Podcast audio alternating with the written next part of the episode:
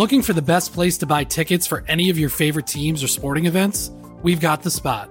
Our partner, StubHub, has been the leading ticket marketplace in the world for over twenty years, providing a one hundred percent guarantee with every order.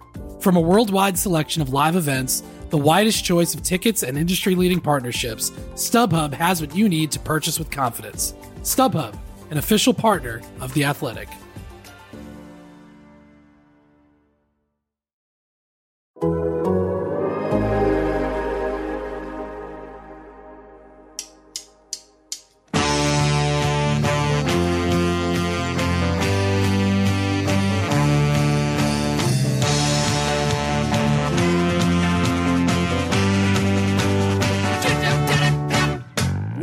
Total Soccer Show Weekend Review. The Premier League is back and a title race is unfurling despite the record-breaking goals of a man named Erling. City and Liverpool split the points and the game wasn't a stunner. You might not have loved it, unless you're a Gunner. Elsewhere, Newcastle found themselves far from full strength, but Thiago Silva helped them keep Chelsea at arm's length. Everton's chances of survival have become more slender, but their game with Man United gave us a goal of the season contender. He may have the hair of Simple Jack from Tropic Thunder, but Garnacho's goal was a Premier League wonder. Elsewhere, the Derby d'Italia had one winner only. It was the Milan team, coached by Stefano Pioli. Harry Kane keeps on scoring while Real Madrid are far from boring, and M L S Cup's conference finals are set. Which of the final four are the best bet? Mm. My name's Ryan Bailey. Joining me today, your friend and mine, Sickness is Taylor Rockwell. Hello, Taylor. Hello, as always. Yes, uh, Chowd on the way, Chowd already here, sickness everywhere. Everyone is homesick today. It's going to be an interesting recording session. The door is locked, but I'm sure my daughter will find a way to pick the lock and come in, though she is but three. Ryan, that introduction was terrific. I love the eyebrow flick on Unless You're a Gunner. That was lovely. And the Garnacho hair thing uh, does stand out. I showed my wife that goal because it's so impressive. And she, I think, immediately responded, like, wow, what an amazing goal. What's with his hair? Yeah, and and yeah, it's I do the feel eyebrows. Like it's the eyebrows issue. Are even more confusing also than the hair. An issue. Also yeah. an issue. we're, we're, we're too old to understand that kind of thing, yeah. Taylor, is my conclusion. Joe, you're a resident young person. You have that haircut, right? You're just wearing a hat right now to cover it up. Yeah. W- w- what's up with that style? Let's uh, talk about it. It's popular. It's in. Florentino okay. Perez predicted it, as he predicts all things in soccer. There we go. Florentino Perez giving that haircut a building at some point. Joe Lowry, how are you? I'm I'm doing quite well, feeling refreshed after a little bit of time off. I'm sorry, Taylor, that you're not, as Taylor's giving me a bright smile into the camera. Have we ever done an episode of T S S no, was- where one of us hasn't been ill? Like, th- this is a legitimate question. Graham is sick ninety-five percent of the time. Taylor, I think you fill in the other four percent, and Ryan and I probably split the last one percent that's left in that pie. You and I are very healthy specimens, Joe. Thank you for uh, pointing that out indeed. Uh, Graham Ruthven, how are you? Are you sick at the moment? Seen any good Ridley Scott films lately? Hello, Ryan Bailey. I am well and uh, not sick at the moment, uh, which is quite uh, quite a feat given that I went to see Napoleon last week and that film was bad enough to uh, to give me an illness. So, uh, yeah, maybe not a film that I would recommend. Very, very long. Battle scenes are good, but not a great deal in between them, which I think is a Ridley Scott sort of trademark. So if you're into that sort of thing, go and see it, I guess. Let's send that film away to an island and banish it somewhere, shall we, Graham? Is that your uh, your review? Yeah, that happens twice in the film. I don't think I'm spoiling anything because this is history. This actually happened, but wow. You never actually find out why he was sent away to islands. So, yeah, that's unfortunate. Very good. All right. Well, we hope, listener, you had a wonderful Thanksgiving break. Happy Cyber Monday to all those who celebrate, by the way. Uh, Patreon.com slash Total Soccer Show for our bonus content. We've got bonus videos on there. We've got access to our Discord, which is like a fun private Twitter with all the worst things taken away from Twitter, Taylor. That's that's how, is that a good way of describing yeah. how fun Discord? Right. I do yeah. enjoy the Discord. I think that's fair. I was confused for a moment because I definitely thought you said Cider Monday and was assuming this was another Boxing Day celebration. All right. Yeah. Yeah, all right, exactly. Harry. We're doing a come exactly. Cider Monday with me. All right. That's your that's your father-in-law speaking, right? Not that's Hagrid? Correct, yeah. yeah okay. uh, Hag- Hagrid my, is my father-in-law. That's quite yeah. right, yes. Um, Patreon.com slash Total Soccer Show. Once again, if you would like to support the show. We're back post-Thanksgiving, baby. Let's get into it, shall we? Shall we go to the Premier League? Manchester City won, Liverpool won, a meeting of the top two teams who went second and third with a draw after this one. Um, Graham, uh, another decent game between these two. I mean, it yeah. was it was it was exciting at the end when like City were pushing for the win, and you could we could talk about the game of chess that was going on. There's a few things I'd like to point out, but your your overall impression of this game, in which Erling Haaland uh, became the fastest player in history to score fifty Premier League goals in just forty-eight games. Uh, Trent Alexander-Arnold with the equaliser. Yeah, so I likened this game, and I, I wrote a, a Guardian column on um, the Premier League weekend, and I likened this match to The Dark Knight Rises, in that everyone really wanted it to be good. And I remember going to see The Dark Knight Rises and people coming out of that film and going, yeah, I, I, I liked it. Kind of like how you introduced this match, Ryan Bailey, with the, the tone slightly higher. And over time, people have uh, kind of realised that that film wasn't particularly good, and not a particularly good way to end that trilogy. Hopefully, we're going to get a trilogy of Man City, Liverpool title races this season, although there are a few teams up there at the moment in, in the Premier League table. I didn't think this was the best demonstration of both teams' ability. I don't know whether it was the twelve thirty kickoff, which was a little bit unusual, having this game on so early on a Saturday, the first game back after the international break. Jürgen Klopp think... loves that, by the way, doesn't he? He's of a big course, fan famously, of those, uh, yeah, he loves twelve thirty yeah. yeah, kickoffs. Liverpool's record, by the way, in early kickoffs is terrible, so that's perhaps the reason he's not such a fan. I don't know what it is about early kickoffs, but th- it just kind of dulls the spectacle a little bit. It feels like those games are a little bit sleepy, not not the, the same intensity. And that's kind of how I felt about this match. While there was obviously glimpses of these two, two teams' quality, it did feel a little bit sloppy in places. And by the end, I think both teams were quite happy to settle for a point. Certainly Liverpool. I thought I thought this was a this felt like a bigger test for Liverpool than City. We know that City are capable of, once they once they round into the new year, they'll string twenty straight win, wins together, because that's just what they do. We've seen that from them before. We're still kind of figuring out how good this Liverpool team is after a bit of a summer rebuild. So while their performance was a little bit uneven, and we can maybe talk more about that, a point away at the Etihad at this stage of the season, where they are yeah. kind of building a little bit of momentum, it is a, I wouldn't say a full statement, but like some sort of half statement result. I, I like that, Graham, as it being a bigger test for Liverpool. I think in many respects they passed that test for me. I was impressed, as you say, away from home, that The the constant swarming that they do to block to block out the Man City uh, attacks was, was very interesting. The way that like Alvarez would get the ball on the halfway line, it looked like they could break forward, could Man City, but then like they blocked that pass and everyone would be back in formation within half a second. It's very, very impressive the way Liverpool were able to sort of get back and and swarm and prevent anything that City could do for the most part. I thought that was some, something you don't see from every other team they face. I think I might disagree with you a little bit, Ryan. I'm curious yeah. to hear where Joe is fine, on this one, because I, I fine, felt like this fine. was a really, really strong performance from Manchester City. I don't take anything away from Liverpool, uh, and I think it was a reminder of how good these two teams are, how much fun it is when these two teams play each other, even if it ends up being a one-to-one draw and Graham is unimpressed and not entertained. Uh, but I, I felt like this was just like high wire acts from start to finish. It was risky passing. Every every player uh, on both teams sort of okay with almost suicidal passing if it meant that they could try to exploit opportunities. Uh, and I think Alisson was maybe the only one who couldn't end up yeah. following through with some of that passing. But I, I think... for how risky some of the play was, I think it requires technical precision, and I felt like both teams had that. But I did feel like Manchester City had more of it, especially Jeremy Doku uh, on the left.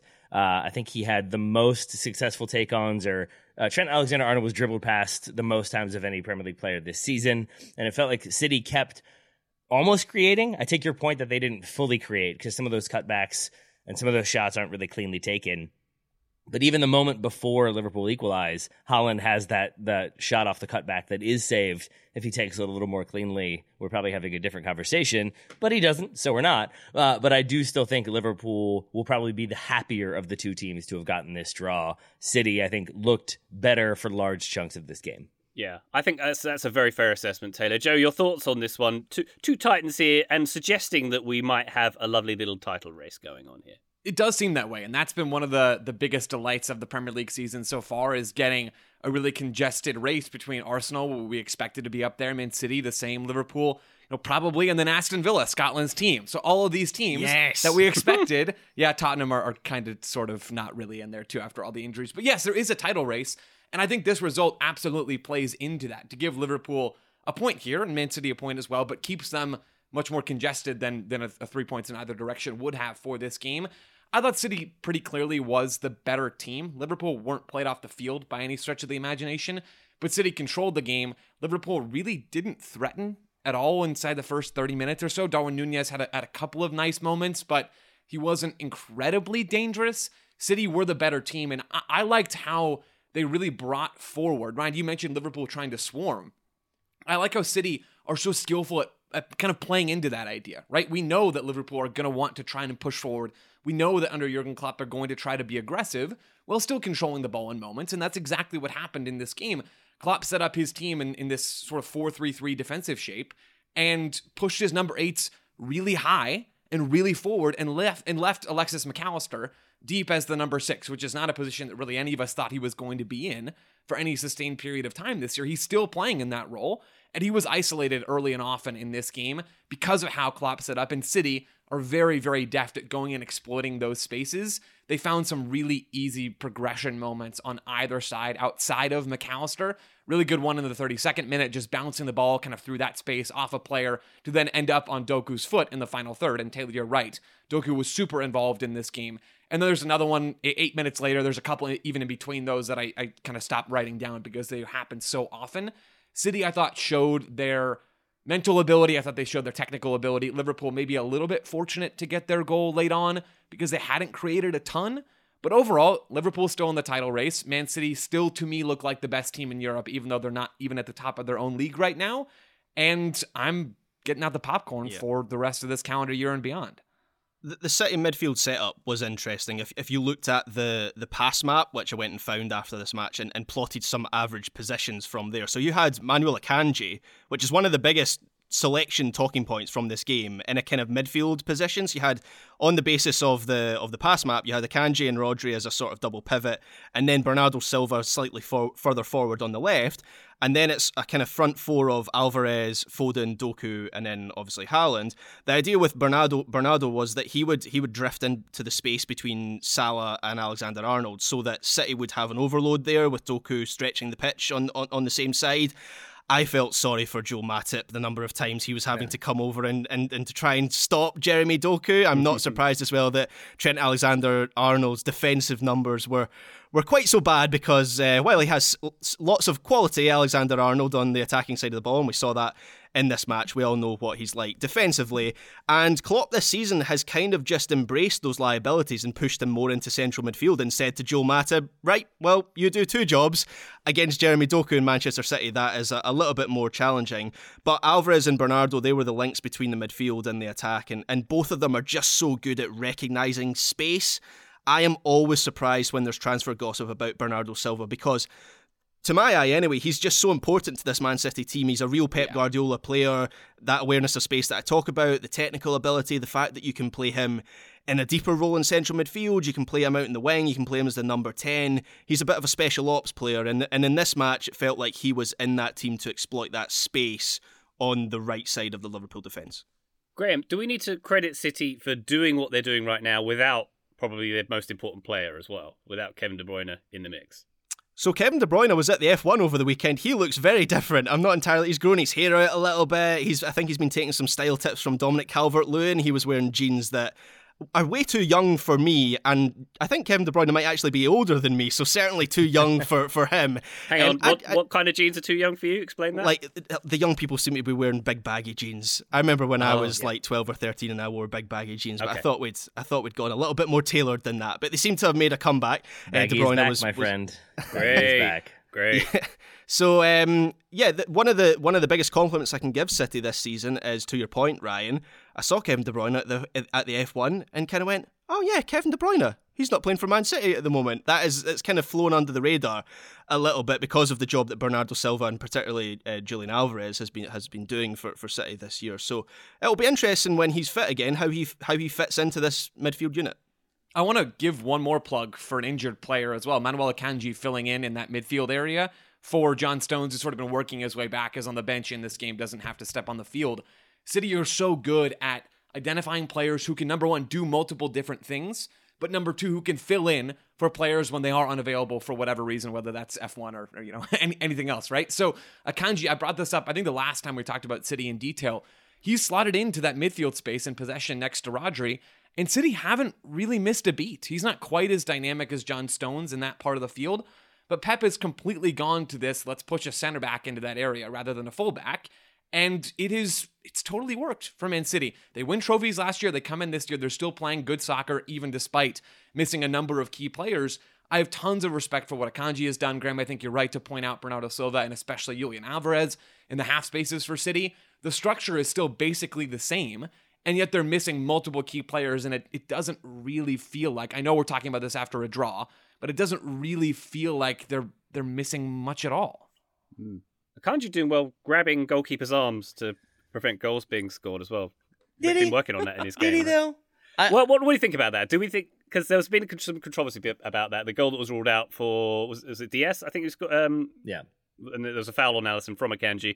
Um, Pep Guardiola very unhappy about that situation. I think he was comparing it to the Newcastle-Arsenal situation. Yeah, that's the thing. Back. It's the inconsistency, right? So I, I can kind of buy the decision being made, but a few weeks ago we had almost an identical... I would actually say the Newcastle one was more of a push than this one, and um, you know that, that that that's allowed, and this one is, is is disallowed. So it's the inconsistency, I'd imagine, is the infuriating thing.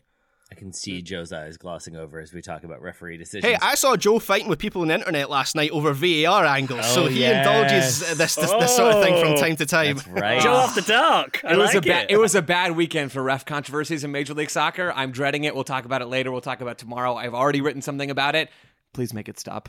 Please. I'm excited about it. I'm excited about it. I, I don't know. I have like I have some sympathy for that goal being disallowed. I feel like it wasn't that much of a shove, but I think it's established that anytime you make contact with the goalkeeper when they're going up to try to catch a ball, it's probably going to be called as a foul. My larger question for any of you all who maybe have watched more Liverpool than I have, or just for Liverpool supporters who are listening, is Alisson a little bit of a problem, or is this just a one-off no, game? And that's th- a genuine this is a one-off question. Game. It is? Yeah. Okay, thank you. Because he has the three mistakes in this one that are all just very nervy. They're very...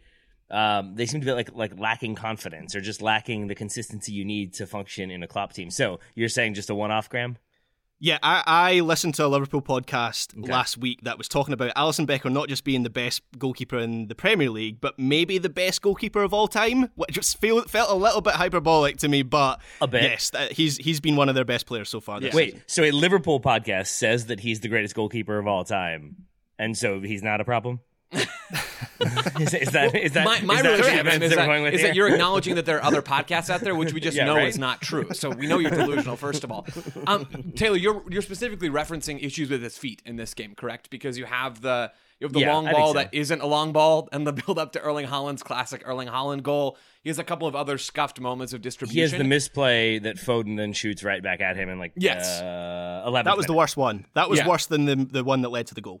Yeah, they're man, the goal one is sneaky bad too, though, because your defensive mm-hmm. structure is just not prepared for that to, to come off Alisson's foot in the way that it does. Anyway, that's not the point.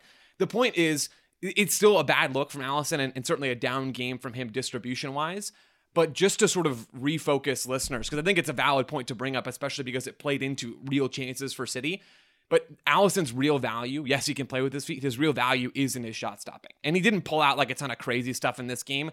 So it's not the best game to make this point after. But he was absolutely elite in the Premier League last year in terms of saving goals. I just looked it up as, as we were talking. Uh, to refresh my memory, he saved more than ten goals over expected last year. ten goals. Like that is a massive season-altering, like financial game changer for Liverpool. Alisson is, and, and the same goes for all goalkeepers, the biggest value that he provides is with his shot stopping. And it, again, it didn't pay off in a huge way in this game. But the footwork stuff is still important, but it's secondary. And I, I even think that stuff's just kind of a blip for him in this match. Yeah, maybe okay. he had cold feet. Remember Klopp put one of his... Yeah. mistakes a couple seasons ago down to him having cold feet. Grass was so too long, the wind was blowing the wrong way, lots of different things could have affected it. Yeah, um, Taylor, my last question on this game is a Liverpool question. They've been referred to as a team in transition. I think Jurgen Klopp's called them Liverpool Reloaded or something words to that effect. Are they in transition? They're doing quite well for a team in transition, I would argue. Does that mean we're getting Liverpool Revolutions at some point, like ten years from That's now, right. if we're going with with Matrix sequels? Uh, sorry, I got so excited about Matrix sequels. What was your question? Are they good? Probably. Are they in transition? uh, I mean, no, I think they, they've probably transitioned. Do you really think my question would be, are they good, by the way? No, I do not. Um, I mean, I think they, they've transitioned pretty effectively. I think Joe laid it out as to why uh, Alexis McAllister looked sort of isolated at times, and I think it's always easy to posterize the person who's least at fault. That's sort of why I take issue with with Alisson for that goal. It's just that I think Szoboszlai ends up looking sort of weak for his defensive efforts.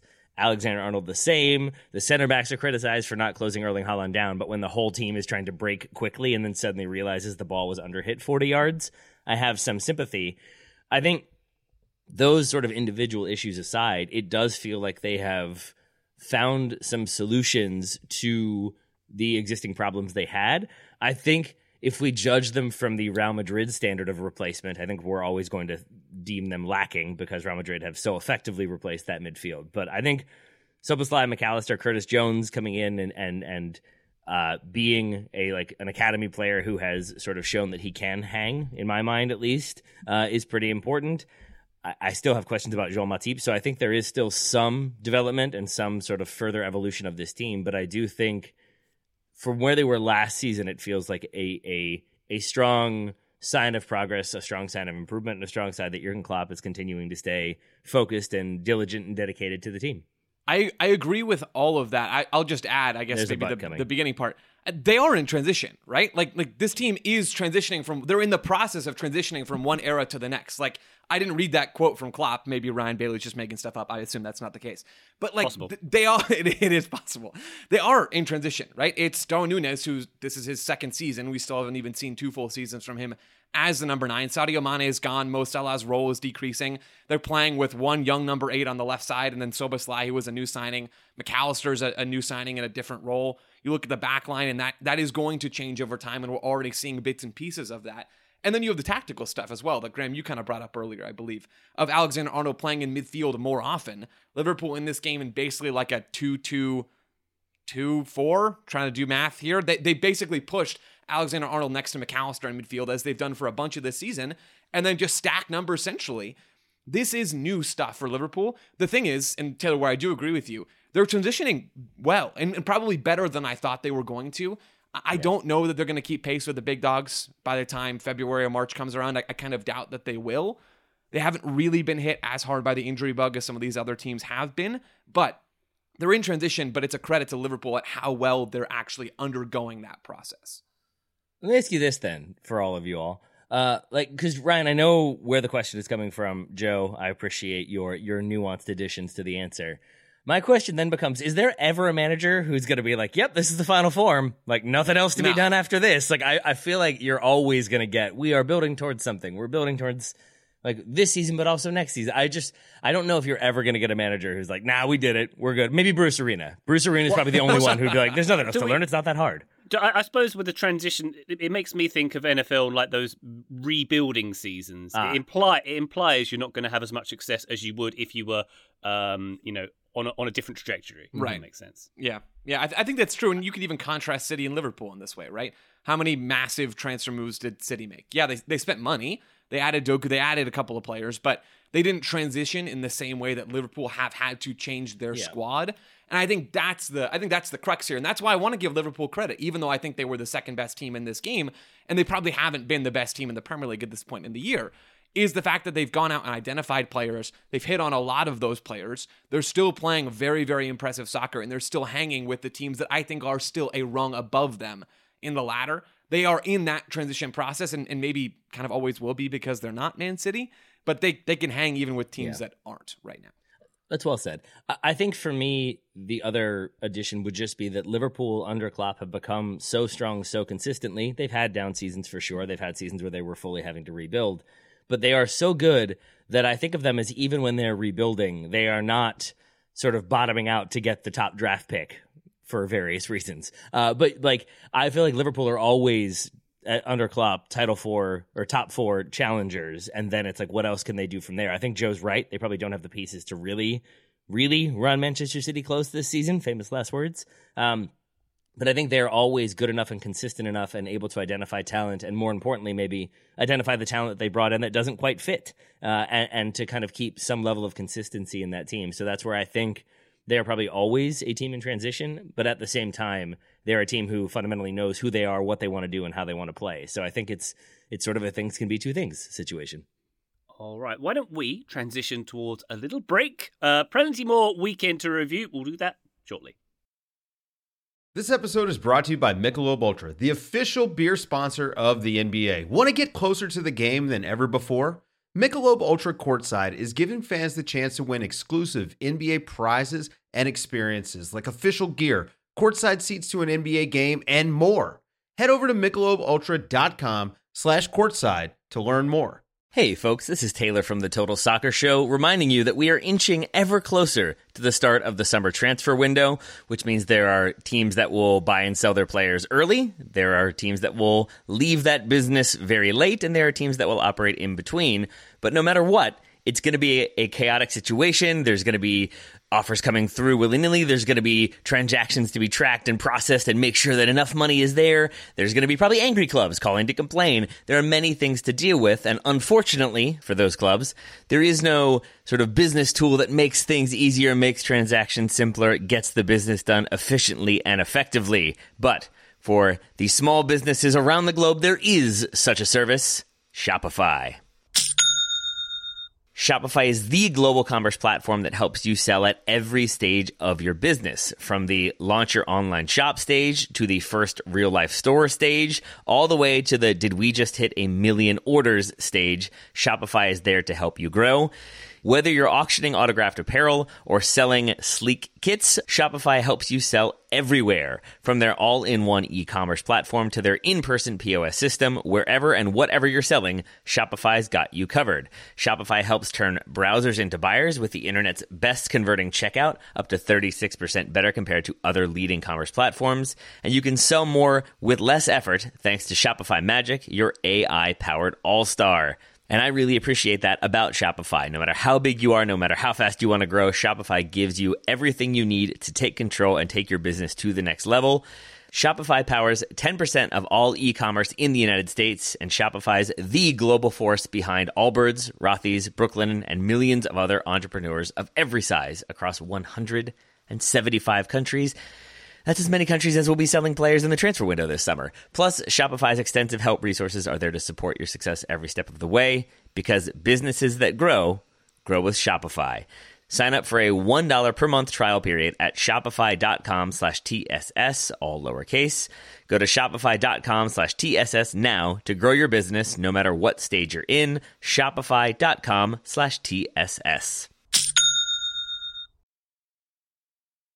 Total Soccer Show, welcome back to our weekend review. Why don't we head to Saint James's Park, Joe? Oh, Newcastle, the place worth visiting north of London in the U K. I recommend it. Uh, injury-ravaged Newcastle. This is second-half goals from Jamal Lascelles, Joe Linton and Anthony Gordon, uh, giving Newcastle that dub. Raheem Sterling with that lovely Ronaldo-esque knuckleball, do we call that? That free kick that he put in. Uh, sure. Reece James sent off for silliness. Uh, Thiago Silva, though. Oh, boy. So... Uh, Chelsea, before the game, tweeted out, our brilliant our brilliant Brazilian, oh, no. at thirty-nine years and sixty-four days, Thiago Silva will today become Chelsea's oldest ever outfield player. Oh, no. It showed. It showed a little bit. Um, kicking the ball into his own leg to give away a corner, giving away the ball for one of the goals. Uh, not a classic day yeah. for the Brazilian, Joe. Not a classic day for Chelsea either. No, well, maybe depends on what time frame we're talking for classic here. If we're talking recent recent seasons, for Chelsea, it feels like this is right in line with so much of that. I, I don't know if there are these accounts for, like, you know, Premier League or whatever. I assume there are these sort of images before unfortunate events. That one that you just described, a screenshot of that that message from Chelsea, fits after this game because that did not age particularly well. Chelsea in general, just so error-prone in this game. I saw the scoreline before I went back and, and watched, and I sort of thought, okay, Newcastle have a ton of chances. They, they're probably pretty dominant in this game. They were, but not in the classic, like, we're creating a ton of chances for ourselves kind of way. It was Chelsea making their life so, so easy. Incredible free kick from Raheem Sterling. Yes, I'm glad you mentioned that, Ryan. But poor marking from Chelsea on Newcastle's second goal after Isak puts them up early on in the match. It's poor marking from Chelsea on the, the goal that Lascelles finishes off.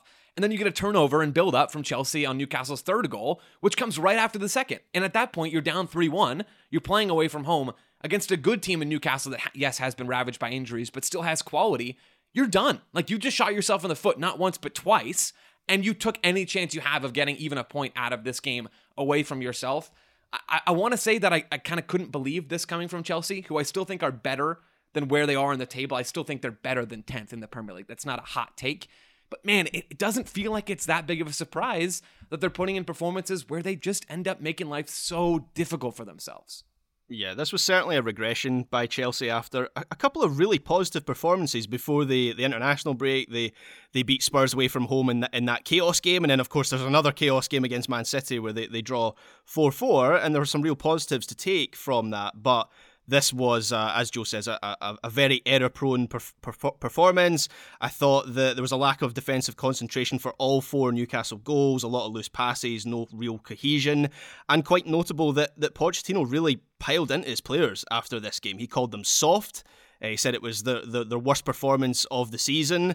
Um, there was no sign of the energy intensity that we had seen in those games against Spurs and, and, and City. So I can see, I can see why he was so angry. My counterpoint to that is, this is a young Chelsea team. This is a work in progress of a Chelsea team. I don't think... Transition? Transition? A trans- yeah, team in transition, to use your, your, your term uh, there, Ryan.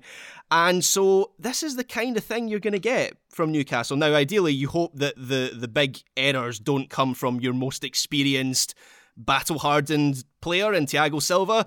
By the way, the best moment for him, or the worst moment, depending on which way you look at it, was the pirouette straight out of play, um, where Newcastle then scored from the corner. And my favourite moment in that moment is Anthony Gordon standing over him like Nelson Muntz, pointing and laughing directly at him. Anthony Gordon, by the way, is a is a low-key poop house. He's got that. He's got that mm. in him. Uh, so I yeah. love that moment. I also love Joe Linton absolutely just mullering his finish from about eight yards out, which made me think, why don't more players just do that? If you're clear through one-on-one, just absolutely bluter it into the back of the net. None of this finesse nonsense. I love that moment. Um, but yeah, Chelsea, not a love for them to, not a lot for them to love from this match. Graham is every like under eights coach I've ever experienced. Like, just kick it as hard as you can. Yes. See what happens. Yeah. Uh, another another sort of like similar to my Alisson question, another question I have for, for the group. Is this sort of like a Pochettino thing? Like, I feel like Spurs would, would regularly have sort of losses that defied logic. They had a five one loss to, to Newcastle, I think, in twenty sixteen when he was Spurs manager. And looking at his numbers, uh, I think Spurs in twenty-seven away games versus Big Six opposition, three wins, nine draws, sixteen losses. Uh, they had a seven two loss to Bayern Munich on the road in the Champions League. It feels like sometimes his Spurs teams would have these just strange moments where they just weren't up for it or didn't have the sort of tightness that you expect from one of his teams. And I also think about when Mourinho takes over after he's gone. Pretty much all Mourinho talked about that I remember was how soft they were and how they didn't have the right mentality and they didn't have that winning edge. And it's a weird thing to hear Pochettino say very similar things about this current Chelsea team. Maybe that's just a thing managers say when they lose like this and didn't see the spirit there. But it is a strange thing of like, on the one hand, I don't think it's that much of a concern for Chelsea. I feel like these results are going to happen as they kind of figure it out. But it also does feel sort of par for the course for Pochettino. Yeah, I think my theory on why this might be a bit of a trend, I hadn't seen those numbers on Pochettino teams against other elite teams, but my theory, and, and this isn't just tied to Pochettino and, and whatever team he's coaching at any given time, is that because he wants to play like the big teams, right? He wants to play this expansive style. We saw that with Tottenham to a certain extent. We're seeing that with Chelsea to a certain extent because he, he wants to play that way against even teams that are filled with quality. And yeah. he doesn't quite have the elite of the elite to actually go out there and do it. You're going to see more of those error-prone moments, right? Versus Man City, yeah. who who may be coached by a slightly better coach, right? I, I think Pep Guardiola has done a lot. Hot take again. I think he's done a lot, and I would probably prefer him to lead my team over Pochettino. But the real difference between City and, and Chelsea right now isn't the manager. The real difference is one team has a squad full of the absolute best players in the world, and the other has a squad that is largely young or too old, in Thiago Silva's case, and has a lot of weird goop in the middle that they can't exactly figure out what to do with. When you still want to play a certain way, and yeah, Chelsea gave up some possession here, but in general, Poch wants to play a certain way, and you don't have the absolute best players to do it, I think you end up with more of these moments where you're sort of scratching your head and thinking, how do we just give up two goals in one hundred twenty seconds? Wow. Goop in the middle. They've got those right? players for eight years, Joe. You're right. Thank goodness. It's going to be some well-molded, well-remunerated goop by the yes. end of that situation. All right, let's uh, move on to Goodison, shall we? Everton with a three nil loss to Man United. Lots of protests at the stadium around the highest ever sanction given to a Premier League team, a ten-point deduction. Let's get into that, um, Taylor. But also, um, we have to talk about the goal from uh, the person with the haircut of Simple Jack from Tropic Thunder, Alejandro Garnacho. Yeah. Uh, a goal of the season contender easily, a Pushkas contender arguably. It's going to be on the highlight reel for some time. Uh, but I think the conclusion for Man United fans, Taylor, from this game was a three nil result, totally deserved. That completely reflects uh, a wonderful, wonderful Man United performance. Yep, yep. good, yep, yep. yep no it. errors good. at all, no problematic moments yep. that would have been scored by a better team. Uh, uh-huh. Yeah, no, it's totally all fine. Uh, I do love in these spectacular moments how often we should give credit to the overhit ball that leads to the the desperation. Oh, it's a bad cross. Kick. It's such a bad cross. But, like, I think of that. Uh, I forget who it was to point out that uh, without Jamie Redknapp, we wouldn't have the Rene Higuita scorpion kick, but that cross was so poorly hit that he was mm. able to then do the scorpion kick. And here, an overhit cross from Diego Dalot uh, allows Garnacho to pull off this bicycle kick, which is just a ridiculous finish. Uh, better than Wayne Rooney. I don't know why we're comparing it to Wayne Rooney. Wayne Rooney hit it with a shin pad. Garnacho hit this one clean and from the distance and from the angle. It's just such a lovely finish. And it really is just a reminder. Uh, J- Joe breaking news when it comes to Pep Guardiola being good. I'm going to break news when it comes to scoring early is probably good for momentum and does sort of ease that pressure off just a little bit. Yeah. And I think scoring in that way also adds a little bit of joy to the festivities as well. The goal coming so early felt very Everton, where the story had been all about their protest yeah. and the ten-point deduction. And all, all their fans have got the, the pink cards with corrupt. And then one hundred fifty seconds into the game, Garnacho pulls that out of the bag and everyone in Goodison Park goes, well, yeah, I guess that was pretty good. And the, the air goes completely out of the balloon, out of the out of the whole occasion. It, it, was, a, it was an absolutely um, stunning goal. I, I am a little bit warmer, I think, than both yourself, Ryan, and, and Taylor are on this Manchester United performance. Nah, it, was it wasn't. It was good. Yeah, it wasn't a perfect performance, far from it, and Everton actually had the higher X G. Um, I think that's lar- largely because they just had lots of shots. They did have a couple of good chances, and Onana, is it Calvert-Lewin that Onana has a really good save from, um, or maybe a couple of saves from Calvert-Lewin, but it, it kind of felt like Manchester United did have more of about them as a team, both from a soccer point of view in terms of their structure, and there was a certain eighteen-year-old in central midfield who I think contributed largely to that to that sense, to that structure, but also just from a mentality point of view, because at two nil up and thirty minutes left, Everton were really rallying and the crowd was getting behind them, and Goodison Park is a, is a difficult, you know, cliche and all that, but a difficult place to go, and we've seen Manchester United collapse from there many times this season, but they kind of responded, and they, they were a little bit stronger in that moment. Of course, they, they then scored a third goal. So um, they're not going to win a title off the back of this performance, might not even finish in the top four, but it, it was, there were some positive signs, um, the largest of which being Kobbie Mainoo.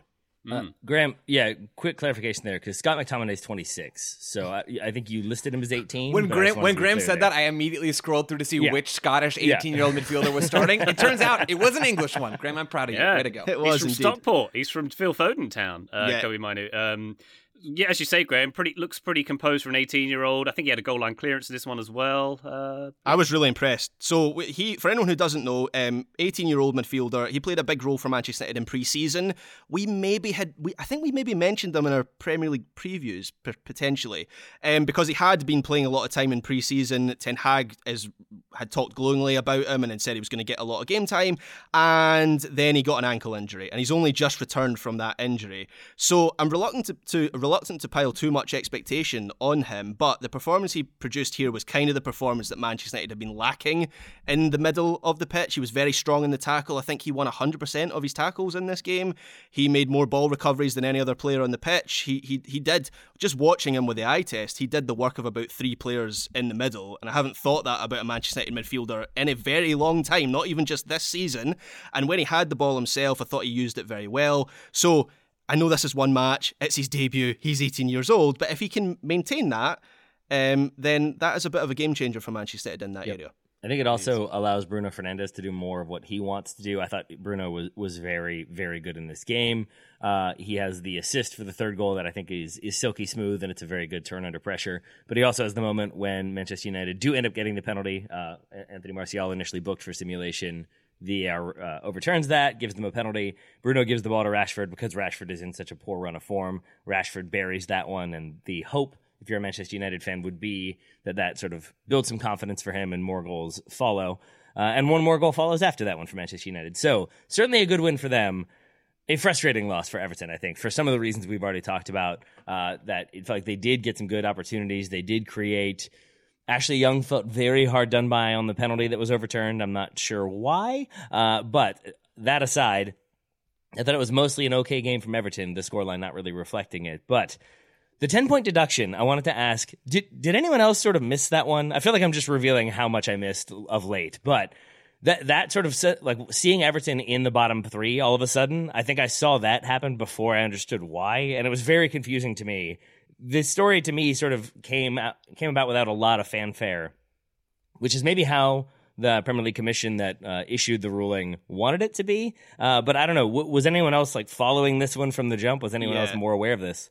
I, I certainly didn't miss it because my best pal, who's an Everton fan, was ah, yes. lighting up my phone last week. I think also just Thanksgiving maybe um, kind of clouded that from an American point of view. But um, yeah, it was a big story last week. Um, I knew that Everton... Maybe we it's were, Thanksgiving. Went, Thanksgiving is probably why I missed this now that I think yeah. of it. But anyway, go ahead. Um, when, when I went down to Goodison um, with my pal a, a few weeks ago, we were talking about this and we were kind of speculating what the... what the deduction might be, and uh, Ewan was saying like maybe four or five points. Mm-hmm. He'd looked at the rule book and looked at Preston. I think the biggest deduction before that was Portsmouth, who'd maybe got nine points deducted. Yeah. Um, so ten is a record, and I don't think ten was on anyone's radar. But this kind of feels like the Premier League is setting, making an example of Everton, where you have the one hundred fifteen charges against Manchester City. Chelsea have some charges against them as well from the Abramovich era. So there are some big cases for the Premier League to assess coming up, and this might be them drawing a line in the sand. That's how it feels like to me. Yeah, and it, it Graham, it gives us precedent for Man City to be relegated to League One. Uh, in well, yeah, uh, what if if we're one hundred fifteen charges, uh, one hundred fifteen times ten is like over a thousand, one thousand one hundred fifty points. So I'm not sure how City are going to win the title if they uh, if, if if they get that deduction. Oh boy! And it should be noted, I think Everton are going to appeal, and they think they might get it down to seven or eight points as well. But that could be pretty crucial as the season goes. They.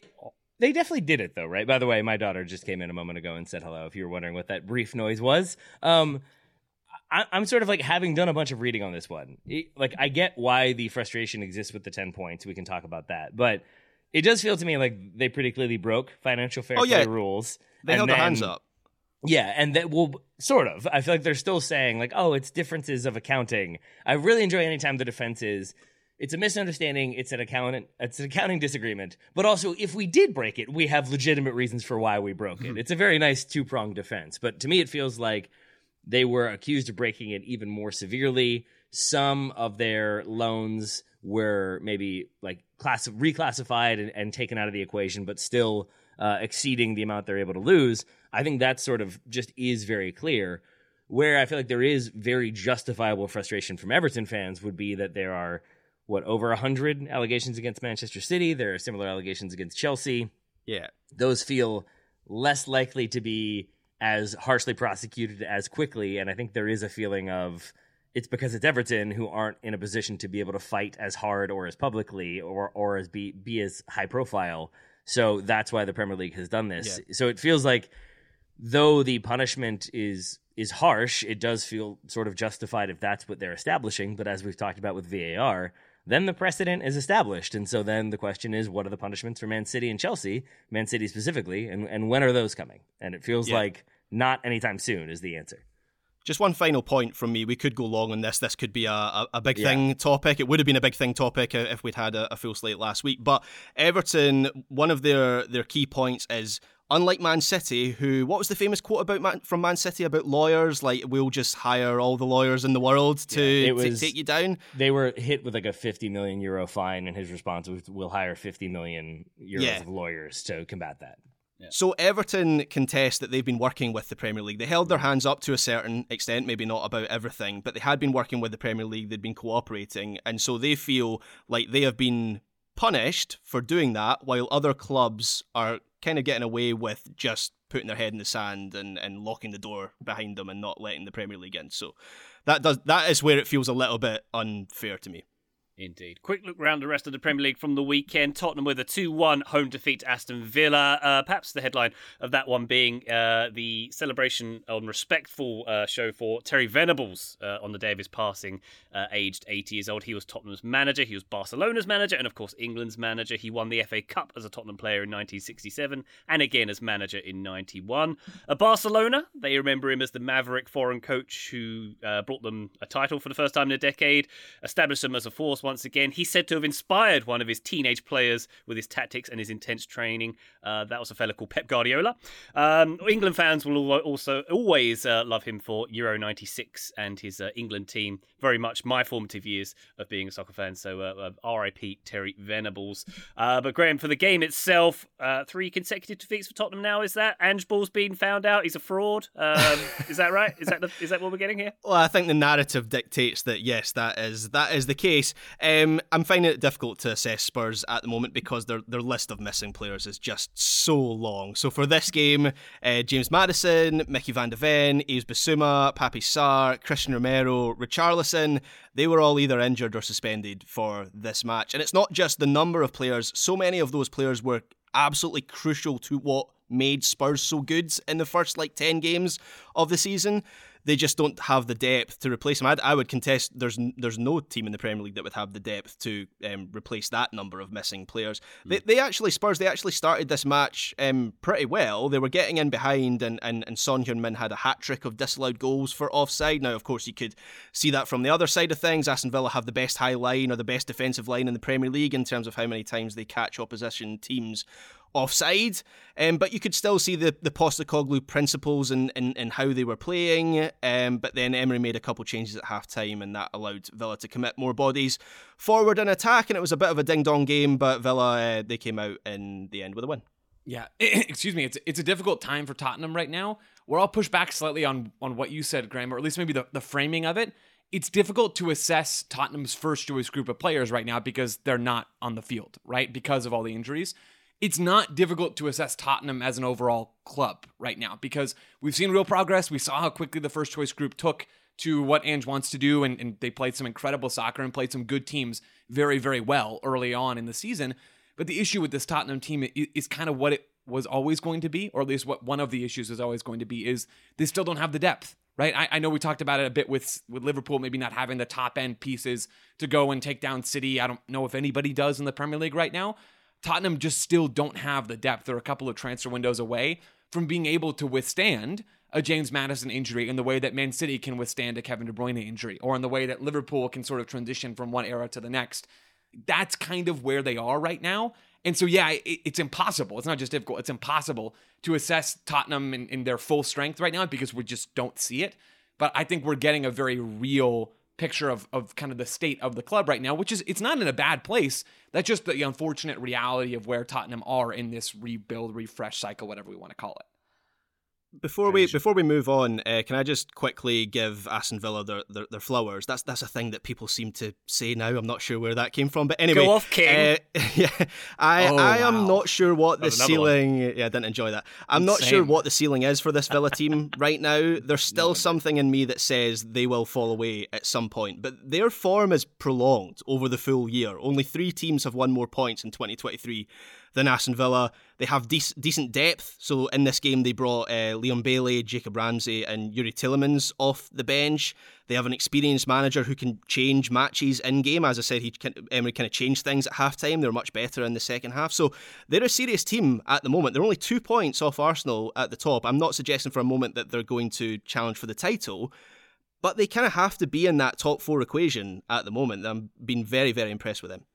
Uh, talking of the top four equation, Arsenal with a one nil win over Brentford. A substitute Kai Havertz with a late winner to lead uh, to to win that one. Aaron Ramsdale with a few blunders in this game, dispossessed, lucky not to concede. Declan Rice saving him at one point with a goal line clearance. Uh, Ramsdale, he, he threw the ball into the ground at one point as well, Graham. I don't know if you caught that one. It was uh, impressive.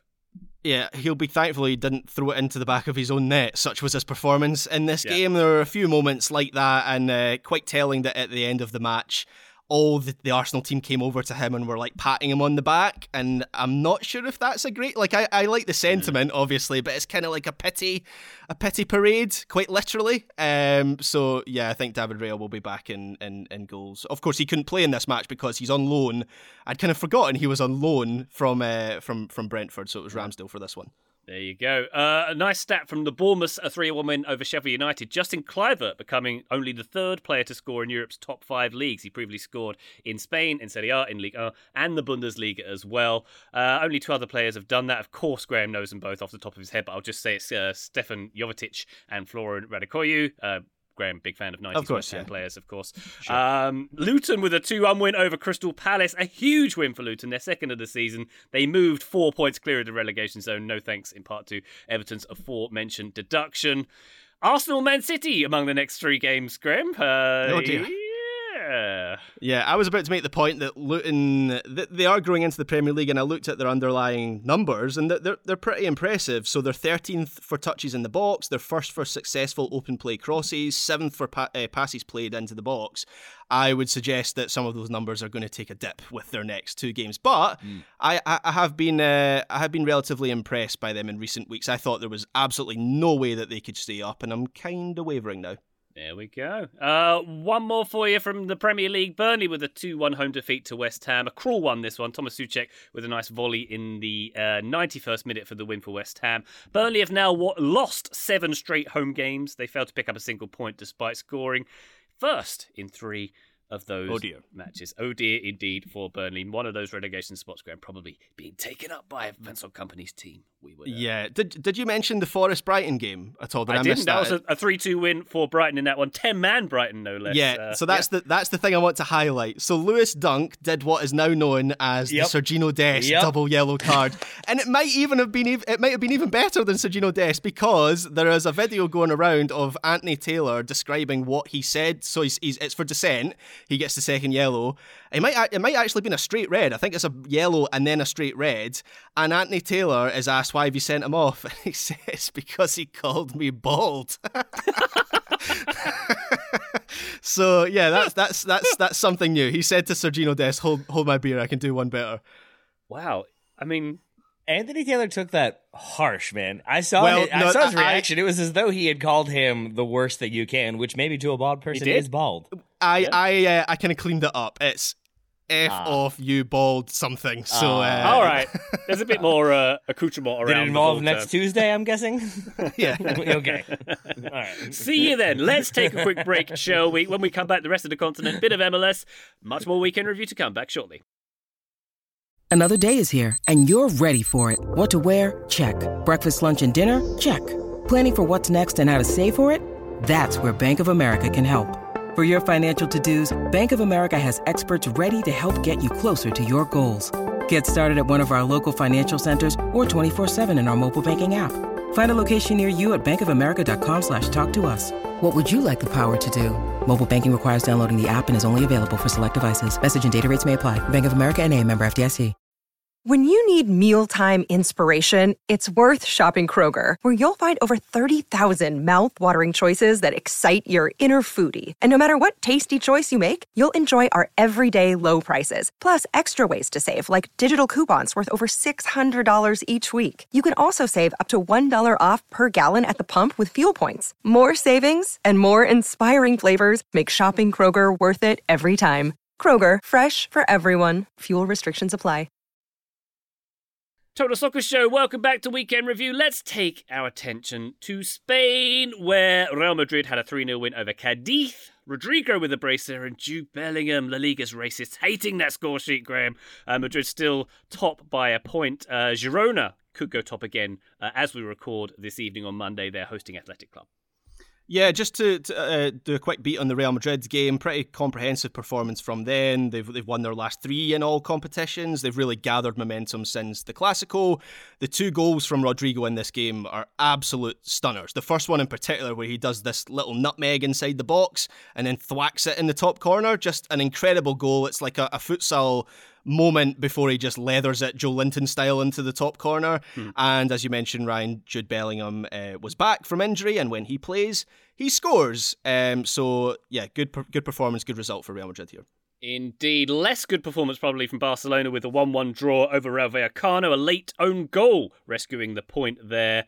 Um, Unai Lopez, the opener for Rayo Vallecano, a lovely first-time volley from long range, Graham. Yes, very nice finish. It seems like that's the way things are going for Barcelona right now. Another result that piles pressure on Xavi, who is kind of scrambling a bit at the moment. I mentioned how Real Madrid have gathered momentum since the Clásico. It's gone the complete opposite direction for Barcelona, who have won just two of their last five matches, and even those two wins have been unconvincing. They've needed late goals, or it's been a single goal uh, win. They're just creating so few chances at the moment, and the worrying thing is players are now coming back and from injury, and nothing is changing. There is one notable exception to that. Gavi is out for the season. He picked up a, an A C L injury in the international break. That is a huge blow for Barcelona, but he had been, this is my counterpoint, he had been playing in a deeper role before the international break, and Frankie de Jong has come back now into the squad, and that's kind of where he plays. So there is a direct replacement for him, um, but right now it just feels like, as I say, they're struggling to create opportunities. Nothing feels sustainable. Xavi's talking about going into the transfer market in January, but it, it kind of feels like at this point they should be on, be beyond short-term solutions. Um, so Barcelona's next yeah. two matches in the in the league, yeah, uh, they're they're they're against Atleti and then Girona. So it's getting to the stage that if Barcelona don't come through those two with, I would say, at least one win, Xavi could be in real trouble, because we're at the point in the Spanish press where there's there's certain journalists and certain reports are starting to put forward potential replacements, and that is never a good sign when the discussion moves on from should this manager be sacked to who could replace this manager. He, he is, he's in trouble right now. Oh dear, oh dear. Tell you who else was in trouble this weekend, Graham. Sergio Ramos. Congratulations to Sergio Ramos for the twenty-ninth red card of his career in Sevilla's two one loss to Real Sociedad. He's now been sent off more times in the twenty-first century than any other player, ahead of uh, Rafa Marquez with twenty-one and Felipe Melo with twenty. twenty-nine red cards for Sergio Ramos. What a career. Hang it in the Louvre. Uh, l- let's go to Italy, shall we, to Serie A. Hey Siri, show me two teams too cautious to try and win a game. You have selected Juventus one, Inter Milan one. Uh, Inter remaining two points clear at the top of the table. Vlahovic then Lautaro um, with the goals in this one. Joe, Allegri doing Allegri things. Uh, yeah. Yeah, it kind of seems that way. I'm just happy that, that Graham Served striker Dusan Vlahovic got a goal in this game. It was a nice finish from him. Graham was nodding along and, and shaking his fist in a positive way. This game had some interesting tactical notes. Sort of front twos from both teams. Weston McKennie pushing forward for Juventus, kind of running up and down that right half space at times. I've really enjoyed watching McKennie, and it's sort of been an unfortunate thing that Timwea has been out injured, and a lot of the attention has gone to McKennie from an Americans abroad perspective. But he's been fun, and, and you can see why he's getting regular minutes and regular starts for this Allegri team. That was a lot of fun in this game, but there wasn't a, a whole lot of actual action, especially in the second half of this match. Only twelve total shots in this game, and not a ton of those coming from inside the box. seven of twelve coming from inside the box. So not a lot going forward for either team. I usually expect Inter to be a bit more aggressive, but it, it's not a bad result for them. It's not a bad result for Juventus either. Ryan, I think you said it in your, your intro, maybe the, the best winner of this game is Milan, A C Milan. So not a ton separating these teams, and that kind of holds true for the top of the title race right now. Graham, anything more to say about uh, the, the Derby d'Italia before we uh, forget about it forever? So I actually enjoyed the, the first half. The two goals are are, are excellent. The, the link-up play between Chiesa and, and, and Vlahovic. I think if Allegri can get those two to link up more often like that, then that kind of changes the picture for them, because until now it's been Juventus' defensive record, which has given them a platform. They went something like five or six games without conceding before the international break, but if they can activate Chiesa in particular, but also Vlahovic as a front man in those transition and counter-attacking moments, then that makes them a different threat. I, th- I thought it kind of fizzled out in the second half, at least in terms of chances, and it became quite sloppy and, and, and scrappy. Um, Inter can certainly play a lot better than this, but as as uh, Joe kind of referenced, the positive is they went away to Juve, still managed to get a result when they weren't able to really get a, a grip of the midfield and they lacked creativity. I thought I thought the, the approach from Inzaghi in the last twenty minutes was a little bit confusing, because there were a couple of moments where they went direct into Thuram and Lautaro, and that seemed to unsettle Juventus, but for whatever reason, Inzaghi made a couple changes for those last fifteen minutes. They were going wide a lot more often and not having a, a lot of joy, because actually Juventus are quite strong in those areas. So um, we saw the potential of, of, of both teams in a sense, but it never really resulted in the match that I wanted from this one. Fair enough. Fair result. The draw, I think, probably. I would say so, yes. Yeah, very good. Okay, Milan with the win of the weekend, uh, the aforementioned win of the weekend, a one nil win over Fiorentina. Uh, Pulisic and Musa both getting uh, some minutes in this one. The highlight, though, Graham, Francesco Camarda becoming the youngest player in Serie A history. Yeah. Uh, fifteen years old and two hundred sixty days. Graham, would you like to know the number one song on the day he was born, on tenth of March, two thousand eight. Oh. I, I I wouldn't even know where to begin. Like the it's, Killers or something. It's uh, the most played song on Taylor's iTunes. It's Love in This Club by Usher featuring Young Jeezy. That feels so two thousand eight. Yeah, yeah. The way Ryan said that as though he were speaking a foreign language really made my heart happy. I definitely heard that song and I know what it's about. Yeah. Uh, the, the, the U K number one was Mercy by Duffy. I do know that one at that point. Uh, but Kamada, l- nice video of his parents getting quite emotional as he comes onto yeah. the field. That's a fifteen-year-old. Come on. Wow, that's uh, it's, uh, it's just unreal. I loved, I loved um, how big the grin on his face was as he's running on. He even he knows this is ridiculous. I shouldn't be here, but uh, yeah, he looked, he looked okay when he had uh, a few touches of the ball.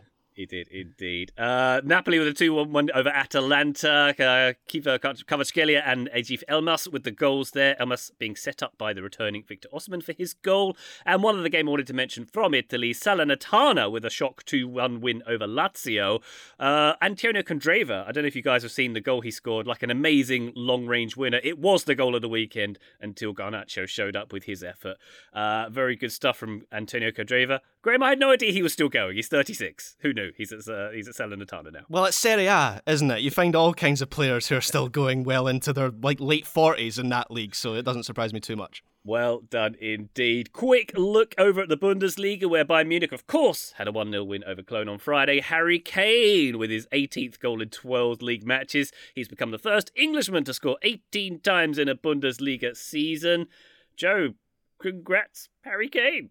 It's just, it's the same script every single weekend for Bayern Munich and for Harry Kane, who's probably thinking that this is the best thing that he's ever done in his entire career. Going from Tottenham to Bayern Munich, the top line in my notes for this game is all caps, Harry Kane scores yet again. Mm. twentieth minute, it's the only goal for either team in this game. Bayern win the ball back in their own half, which didn't happen a ton in this game because they dominated the ball high up the field. They win the ball back in their own half. They play through some sort of half-hearted counter-pressing from Köln and drive forward. And it's Coman to Sané to Choupo-Moting, who shoots, shot saved. Kane does the elite striker thing and follows up the rebound for a goal. And that's yet another way in which Harry Kane can put the ball in the back of the net. And he did just that. He did just that. Joe, a casual six-goal thriller at the Westfalenstadion with Dortmund getting a four two win over Gladbach as well. Yeah, this game was wild. Dortmund down two nil, then they scored three goals before halftime to go up three two, and then they score one more late, late, late in second-half stoppage time into an empty net after Gladbach pushed their keeper forward. Dortmund go down, and, and it's the easiest finish that you'll ever have at that point. We got a Joe Scally, Gio Reyna meet-up in this game. Uh, they got to hang out a little bit on the field. Scally playing as a right-sided center-back. Gio Reyna coming off the bench in this match. Dortmund are still just so up and down, and I don't really think that's going to change. They're not legitimate title challengers in the Bundesliga this year after taking it down to the wire last season. It's just not going to happen. They have too many flaws, and we saw that early on in this match. They got carved up over and over by Gladbach to begin this game inside the first, I don't know, fifteen, twenty minutes or so. They couldn't sort out their defensive line. They had a really hard time getting that line straight across, and Gladbach had a lot of success playing through that. And then they had a, a banger from Manu Kone as well, which was an incredible goal. It's the second one for Gladbach in the twenty-eighth minute. So Dortmund, credit to them for fighting back, and, and they'll absolutely take the three points and the attacking joy in this game. Just still too many flaws for this Dortmund team for me to really believe in them to get much done this year. The Dortmund roller coaster rides on. Good to hear. Werder Bremen with a three nil home defeat at the hands of the league leaders, Bayer Leverkusen. Taylor Rockwell's Bayer Leverkusen, we shall call them now, two points clear. Alex Grimaldo on the score sheet once again. He's now scored in each of Lever- Leverkusen's last five away games in the league. That's a club record. Uh, Taylor, uh, have you come down from yet another Bayer Leverkusen win?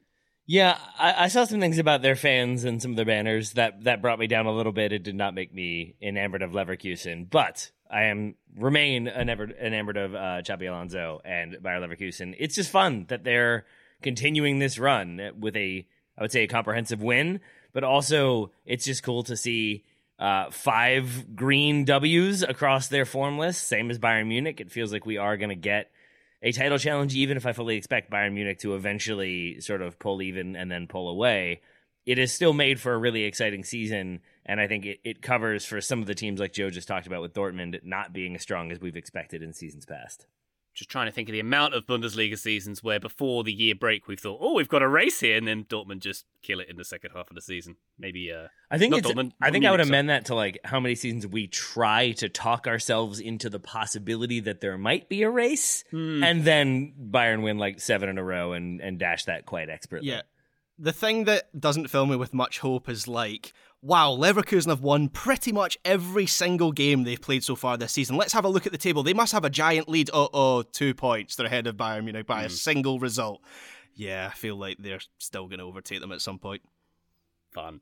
All right, one more thing to do on this podcast, Joe Lowry. Let's go to M L S Corner. Yeah. The conference uh, semi-finals are set with Columbus and Cincinnati and Houston and L A F C progressing. Yeah, lots of ref controversy, as I mentioned before, so I'm just going to get that out of the way up front. Philly fans, S K C fans, you should both feel a bit hard done by the fact that calls went against you. You know, Ian Murphy probably just a couple inches offside on that uh, goal that Yerson Mosquera scores in second-half stoppage time that gives Cincy the win.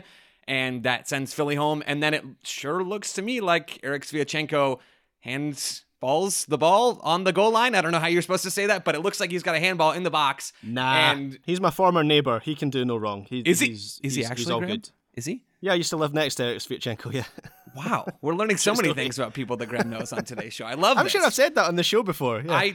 I do not. Graham, I'm the guy who lives next door to people, right? Yeah, that's, it's kind of Ryan's brand. Well, no, when they're Celtic players. I was going to ask, because I, I didn't realize that he played in Scotland, but yep, before Midtjylland, he was at Celtic, absolutely. Okay, anyway, setting that aside, Graham said there's not a handball, whatever, I believe Graham. Lots of refereeing controversy, and I, I do feel bad for, for both of those fan bases.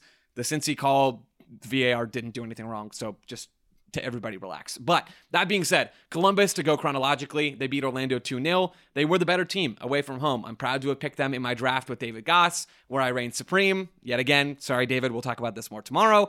They were the better team. It took them until extra time to really break through. And Orlando did have some dangerous moments. They had to have Columbus, a nice performance from Patrick Schulte to actually go out there and win this match. Ivan Angulo was dangerous breaking in behind. But Columbus were the better team. They had the better goalkeeping. They created the better chances. Eventually, Christian Ramirez gets one, another Scotland tie-in. There we go. And then Cucho Hernandez scores while Pedro Gase is gallivanting across his own half for no reason, right? So Columbus get that win. Kind of talked about the goal that, that gave Cincy their win. There was almost nothing separating these two teams between Cincinnati and Philadelphia. It's just a really, really difficult moment from Philly that the the uh, the initial call from the A R is an offside, and at that point, it, it just kind of dooms them. Again, a really, really, really tight call, a really, really tight game as well. Cincinnati progressed. They'll be home against Columbus on Saturday. The Houston Dynamo beat Sporting Kansas City one nil. Very little separating these two teams as well. It's a goal from Franco Escobar on a set piece, a corner kick that gives Houston the one nil lead. Then there's the whole handball controversy. Again, S K C fans, I'm sorry. And Sporting Kansas City never do a whole lot to actually get themselves back in the game.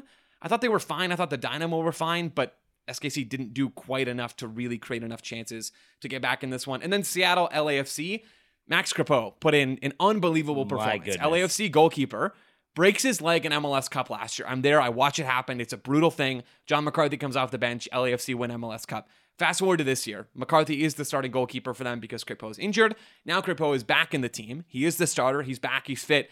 And he pulls out save after save in this game. Jordan Morris has a great breakaway in the fourth minute. And Crepeau comes up big on a save in a basically one v one situation after Morris dusts L A F C's two center backs.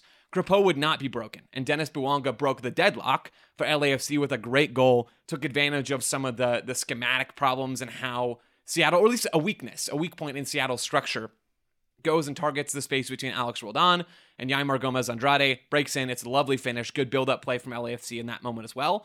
But they did almost nothing else in the attack in this game, L A F C. They sat back. They tried to frustrate. They let Crepeau do his thing, and Crepeau would not be beaten. It was like he was committed to throwing a perfect game, baseball style, and that is exactly what he did.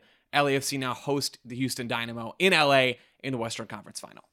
Yeah, two point three six goals prevented by Crepeau, seven saves on the night. And then also just moments like in the in the dying seconds, Cross comes in, he collects it in traffic, falls on it, but there's just no uh, there's just no risk there. There's no opportunity. There's no vulnerability that gives Seattle any level of momentum. It just felt like no matter what, you're going to get through, and then he's going to make a save. It was just one of those nights from the goalkeeper, and he deserves a ton of credit.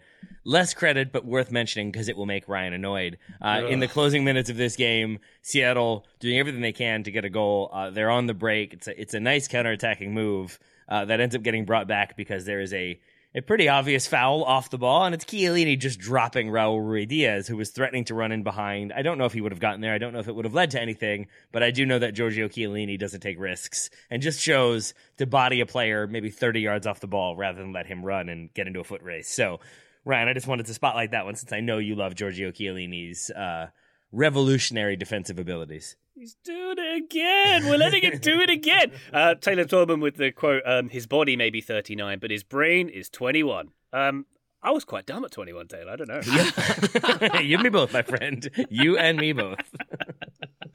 All right. I don't know what, that, what is that supposed to mean? I, I think know. He just like, underhit what? the the mental age by like, I don't know, nine years, eight years, whatever the, the peak male, young, still kind of yeah. mental age is. It's not twenty-one. That is for no. darn sure. Oh, Indeed. man. It's just that same old thing of like, he is thirty-four years old and absolutely ancient. It's like, all right, let's calm it down, y'all. Let's just be a little a little bit kinder. That We're being living... said, Chiellini can't run and got dusted on the goal. Well, there is that. Let's not keep talking about him. Let's end the weekend review. Taylor, any final thoughts, Jerry yes. Springstar? Yes, uh, a quick thing to mention, uh, our, our late co-host, uh, Daryl Grove, uh, his birthday would have been this this week, and his, his uh, widow, Shannon, uh, has put out a post. You can find her Instagram, uh, Shannon O'Neill, uh, but I will do my best to share it as well. Uh, she has proclaimed it International Daryl Grove Week, uh, and she has invited people to try to uh, live the various stages of Daryl. So beginner stage would be sitting on your front porch, listening to a podcast, being kind to a stranger, listening to your favorite music, overscheduling yourself, staying up late, walking a dog, watching the Beckham documentary, or watching a Coen Brothers movie. There's intermediate Daryl. There's advanced Daryl. Uh, advanced Daryl involves listening to a Total Soccer Show episode. You should do that. Um, watching the Wolves match this coming weekend. Definitely do that. Intermediate Daryl would involve binge watching Parks and Rec and Doctor Who. Uh, ending the day with a movie and a glass of wine would be a, a nice one. And then for advanced Daryl, again, running late for everything, but be charming when you arrive so no one really minds. That was definitive Daryl, so you should try that as well. But uh, I would encourage a- anyone listening to uh, to have some Daryl Grove moments this week to uh, to honor his memory and just enjoy life. That's very nice. I love that a lot. We'll, we'll share that on the feed, as you say, Tater. Um, I'm, I probably won't be doing the running late thing because I don't think I can pull that Not off. Not really your style yeah. so much. No, thank you very much. Oh, all right. But uh, thank you very much, Taylor, for your weekend contribs and all and sundry. Thank you, my friend. Joe Lowry, a pleasure as always, my good man. All right, back at you, Ryan, darling. And Graham Ruthman, no more three-hour Ridley Scott movies for you. Thank you very much. Happily. Thank you, Ryan Bailey. Listener, thank you very much for joining us on the feed. We'll be back very shortly, but for now, bye!